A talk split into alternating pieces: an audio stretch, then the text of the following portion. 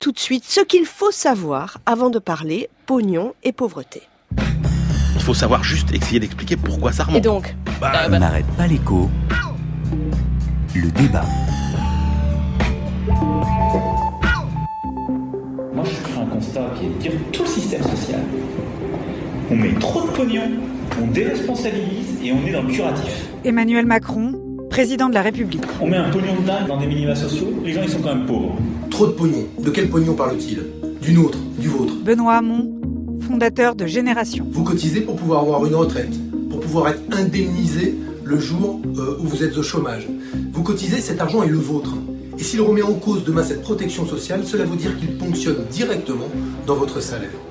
Quand on dit on dépense un pognon de dingue sur les minima sociaux, pour pas de résultat, c'est pas vrai. Jean-Charles Simon, économiste. Si, si l'objectif c'est d'avoir un écart euh, de revenus relativement modeste entre par exemple le premier décile et le neuvième décile, c'est réussi. L'exception française qui fait qu'on est à 32-33% de dépenses publiques sociales sur le PIB, c'est parce qu'on veut faire pour tous les revenus moyens et supérieurs de la redistribution obligatoire. Il faut reconnaître que derrière des, des intentions positives, il y a des aides qui sont contre-productives. Sacha Houlier, député La République En Marche. C'est-à-dire qu'elles vont créer des trappes à pauvreté, des trappes à inactivité, et finalement ne pas permettre aux gens de s'en sortir. Ce qu'il nous faut faire, c'est réinvestir dans la personne, c'est accompagner davantage, c'est responsabiliser plus et non pas considérer que la seule réponse, c'est l'argent de la collectivité.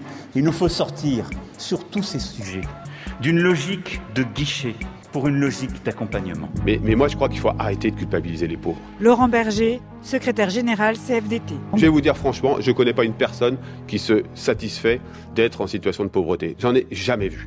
J'ai vu des gens qui, euh, parfois, n'étaient plus accompagnés, se désespéraient et euh, n'arrivaient plus à, à, trouver le ressort euh, pour, pour s'en sortir.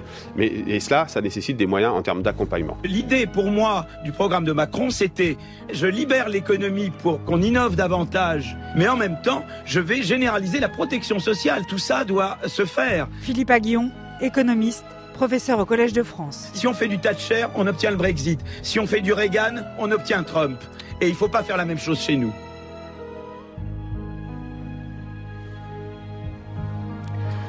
Un pognon de dingue dans les minima sociaux et les gens ne s'en sortent pas. Christian Chavagneux, Emmanuel Le Chypre, est-ce que c'est globalement vrai, on va détailler, hein, ou globalement faux, Emmanuel? Euh, c'est globalement vrai qu'on dépense euh, beaucoup d'argent. Hein, si vous prenez l'ensemble des prestations sociales, alors au sens large, hein, parce qu'il a dit l'ensemble des prestations sociales. Alors il a dit deux choses. Là, je parle des minima alors, sociaux. Les alors les prestations sociales dans son ensemble, c'est à peu près 700 milliards d'euros, mais là-dedans, il y a la santé, il y a les retraites, etc. Si on se cantonne sur un champ plus restreint, qui est celui euh, des, vraiment des aides sociales, on est plutôt sur euh, une centaine de milliards d'euros. Donc oui, c'est beaucoup d'argent. Euh, oui, c'est parfois un peu plus que ce qu'on dépense à l'étranger. On pourra revenir sur les chiffres, mais ça produit quand même des résultats incontestablement. Christian Chavagneux Si on prend les dépenses sociales dans son ensemble, c'est à peu près un tiers, l'équivalent d'un tiers de la richesse produite, un tiers du PIB. Si on prend 700 les dépenses, milliards donc, 700 hein milliards, oui. mais si on les prend par habitant, parce qu'il faut quand même aussi euh, comparer ce qui est comparable avec la taille des populations, la France est cinquième rang au niveau européen, derrière l'Allemagne, la Belgique, le Danemark et l'Espagne. Donc on n'est pas les sur euh, dépensiers en termes de, en termes sociaux. On pourrait faire mieux si on se concentre vraiment sur euh, les minima sociaux, c'est-à-dire le RSA qu'on donne à ceux qui ont rien, euh, la prime d'activité pour ceux qui commencent à travailler mais qui gagnent pas assez. Là, on est plutôt sur 25 milliards d'euros par an et en gros, c'est 1% du PIB. Donc euh, vraiment, c'est pas énorme. La pauvreté, euh, je voudrais qu'on fasse la photo. Combien Parce que c'est ça l'idée. Hein, c'est on n'arrive pas à sortir les gens de la pauvreté. Donc aujourd'hui, la pauvreté en France, c'est combien de millions de personnes? Quelle proportion de la population? Christian Alors, la, la, pauvreté, il y a plusieurs façons de la mesurer. En France, traditionnellement, c'est soit les gens qui gagnent moins que 60% du revenu médian. Le revenu médian, c'est la moitié des Français gagnent plus, la moitié des Français gagnent moins. Donc euh, quand on prend ça, on a 8,8 millions de personnes qui sont vraiment dans une situation. Donc on de est à pauvreté. 1015 euros, c'est ça le seuil de pauvreté? Euh, C'est plutôt autour de 1000 euros. Ouais, c'est plutôt ouais. autour de 1000 1000, euros. Euh, les deux plus gros groupes, c'est en- avec environ 20% chacun, c'est les couples avec plus de trois enfants et les personnes seules. La moitié, la moitié euh, ont moins de 30 ans. Un tiers ont moins de 20 ans. Donc euh, la situation des pauvres, oui, il y a des retraités euh, qui sont dans des situations difficiles, mais le gros contingent des pauvres en France, c'est plutôt des jeunes. Emmanuel Le Chypre, euh, on n'arrive pas à empêcher les gens de tomber dans la pauvreté, on n'arrive pas à les aider à en sortir, c'est ça? Alors, la caractéristique un petit peu de, de- du modèle français, c'est que si vous regardez ce qui se passe avant aide sociale, c'est-à-dire globalement ce qu'on appelle avant redistribution, euh, la France aujourd'hui est un des pays dans lequel les écarts entre les plus bas revenus et les plus hauts revenus sont les plus importants. En revanche, quand vous corrigez des effets de la redistribution, c'est un des pays dans lequel les écarts sont les moins importants. Donc cette redistribution, elle a quand même des effets. S'il n'y avait pas de redistribution, vous auriez aujourd'hui 22% des Français qui seraient considérés comme pauvres avec la redistribution, vous en avez 14%. Donc ça veut dire qu'il y a 5 millions de Français qui sont quand même maintenus hors euh, de la pauvreté par ces aides sociales. Et puis, euh, il faut regarder aussi par rapport à ce qui se passe euh, en Europe. Et quand vous regardez par rapport à ce qui se passe en Europe, alors, comme l'a dit Christian, comme c'est vrai que le, le, seuil de pauvreté est défini en fonction du revenu médian, si vous regardez en euros, le seuil de pauvreté n'est pas le même dans tous les pays européens, ce qui complique un peu la lecture. Mais globalement, ce qu'il faut bien voir, c'est que, ça c'est les statistiques de la Commission européenne, le niveau de pauvreté est le plus bas en Europe, derrière des pays comme les Pays-Bas, la Norvège et le Danemark, mais qui sont des petits pays. Ça veut dire que si on prend les grands pays de l'Union européenne, la France est objectivement le pays dans lequel le niveau de pauvreté est aujourd'hui euh, le plus faible. Christian Chavagneux Oui, la France euh, comporte beaucoup moins de pauvres que le reste des pays développés. Il y a 16,5% de pauvres en Allemagne, il y en a 17,3% en moyenne dans l'Union européenne. Emmanuel l'a dit, en France on est plutôt à, à 14%. Et on est le pays où le niveau de vie moyen des pauvres est le plus proche du seuil de, pauvreté. C'est-à-dire que nos pauvres sont moins pauvres que les pauvres des autres pays. Ça, c'est ce qu'on appelle l'intensité de la pauvreté que mesure euh, la Commission européenne ou le CDE, je sais plus. Mais ça veut dire que nos pauvres, bah, grâce au système social, grâce à la redistribution, euh, ils sont mieux lotis, si je puis dire, euh, que ceux des autres pays européens alors, sachant que le sujet, euh, c'est aussi euh, une fois qu'on est pauvre, euh, comment on en sort ou euh, où est-ce qu'on y reste très bah, longtemps. C'est ce qu'il y avait dans la petite vidéo Twitter. C'est euh, voilà, on dépense beaucoup d'argent. Alors ça, vous nous avez dit quand même qu'on dépense pas tant d'argent que ça. Vous nous dites qu'on arrive à empêcher des gens de basculer. Donc c'est disait... deux mensonges du président déjà. quand même, il a dit ça coûte cher, c'est pas vrai. C'est inefficace, c'est pas vrai. C'est ce qu'on vient de dire tous les deux. Hein. Alors, et vous êtes d'accord là-dessus tous les deux? En revanche, Emmanuel, une nuance sur non. pour sortir les gens de ben la pauvreté. C'est son exemple du RSA. Je crois que c'est ça le, le, sujet en fait, il faut voir, si vous regardez euh, en France euh, les générations, vous apercevez que globalement, vous avez 25% euh, des Français qui subissent un déclassement par rapport à leurs parents, vous en avez 25 qui subissent une augmentation de leur catégorie sociale et vous en avez 50 qui ne, qui ne bougent pas. Et alors il y a une étude qui a été publiée hier euh, par l'OCDE et qui justement, encore une fois, hein, faut toujours ramener aux comparaisons euh, internationales. Et elle nous dit quoi cette étude? Elle nous dit qu'il faudrait en France six générations, c'est-à-dire 180 ans, pour que euh, le descendant d'une famille pauvre atteigne le revenu moyen.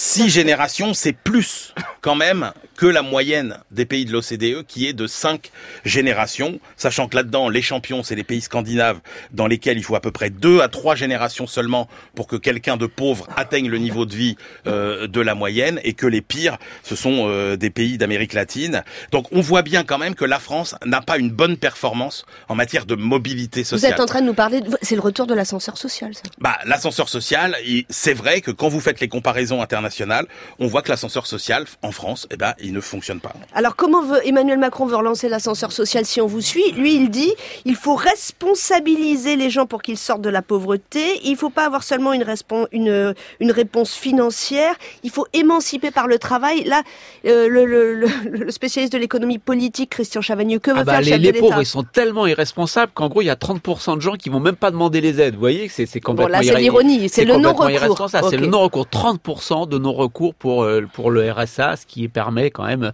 d'avoir, je rappelle, le RSA aujourd'hui c'est 551 euros par mois. Alors quand vous avez le droit au RSA, vous avez le droit à d'autres aides, notamment des aides au logement, ce qui fait que vous avez à peu près entre 800 et 900 euros par mois. Emmanuel Macron nous dit, bah 800, 900 euros par mois, on reste tranquille à la maison, rien faire, on cherche pas du travail. C'est complètement, mais je sais pas dans quel monde, plutôt je, je si, je sais dans quel monde il vit le président de la République. Il vit pas du tout dans la France. Pourquoi? Parce que les jeunes et les femmes acceptent des petits boulots mal payés. C'est ça la réalité. Pratiquement la moitié des chômeurs aujourd'hui sont dans la, ce qu'on appelle les catégories B c'est-à-dire les gens qui ont travaillé un peu moins euh, de temps de temps par semaine, un peu plus de temps de temps par semaine, c'est-à-dire des gens qui n'arrivent pas à travailler vraiment tout ce qu'ils veulent travailler, et leur nombre a doublé en 10 ans. Donc c'est aussi, les gens restent pauvres parce qu'on leur donne pas des emplois qui leur permettent de sortir de la pauvreté. Alors il y a avant le RSA, ça s'appelait le RMI, le revenu minimum d'insertion, donc l'étude date un peu parce que c'était sur les gens qui étaient au RMI, mais en tout cas cette étude sur les bénéficiaires du RMI, elle nous disait quoi? C'est des gens actifs dans la recherche d'emploi, qui refusent rarement un emploi et encore plus rarement pour des motifs financiers. Donc cette image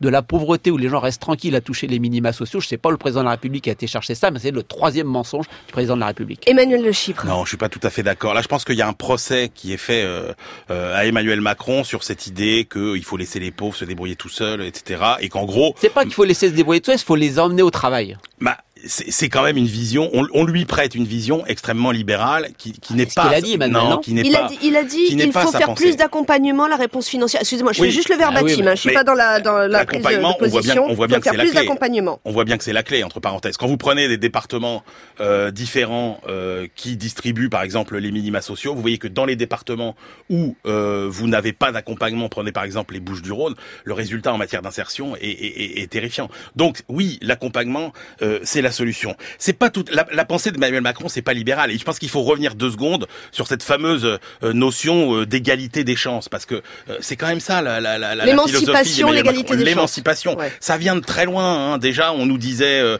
euh, Condorcet euh, disait, euh, c'était en 1791 que euh, voilà, il fallait que les termes d'égalité réelle, ils commencent là. Après, vous avez les travaux d'Armatia Sen dans les années euh, 60-70 qui disent attendez, ça suffit pas de considérer qu'on résout les problèmes euh, d'inégalité des chances en faisant de la redistribution, Euh, parce que même si vous donnez la même somme à des à des catégories sociales différentes, elles en feront pas le même usage et elles n'auront pas la même mais possibilité de choix au final.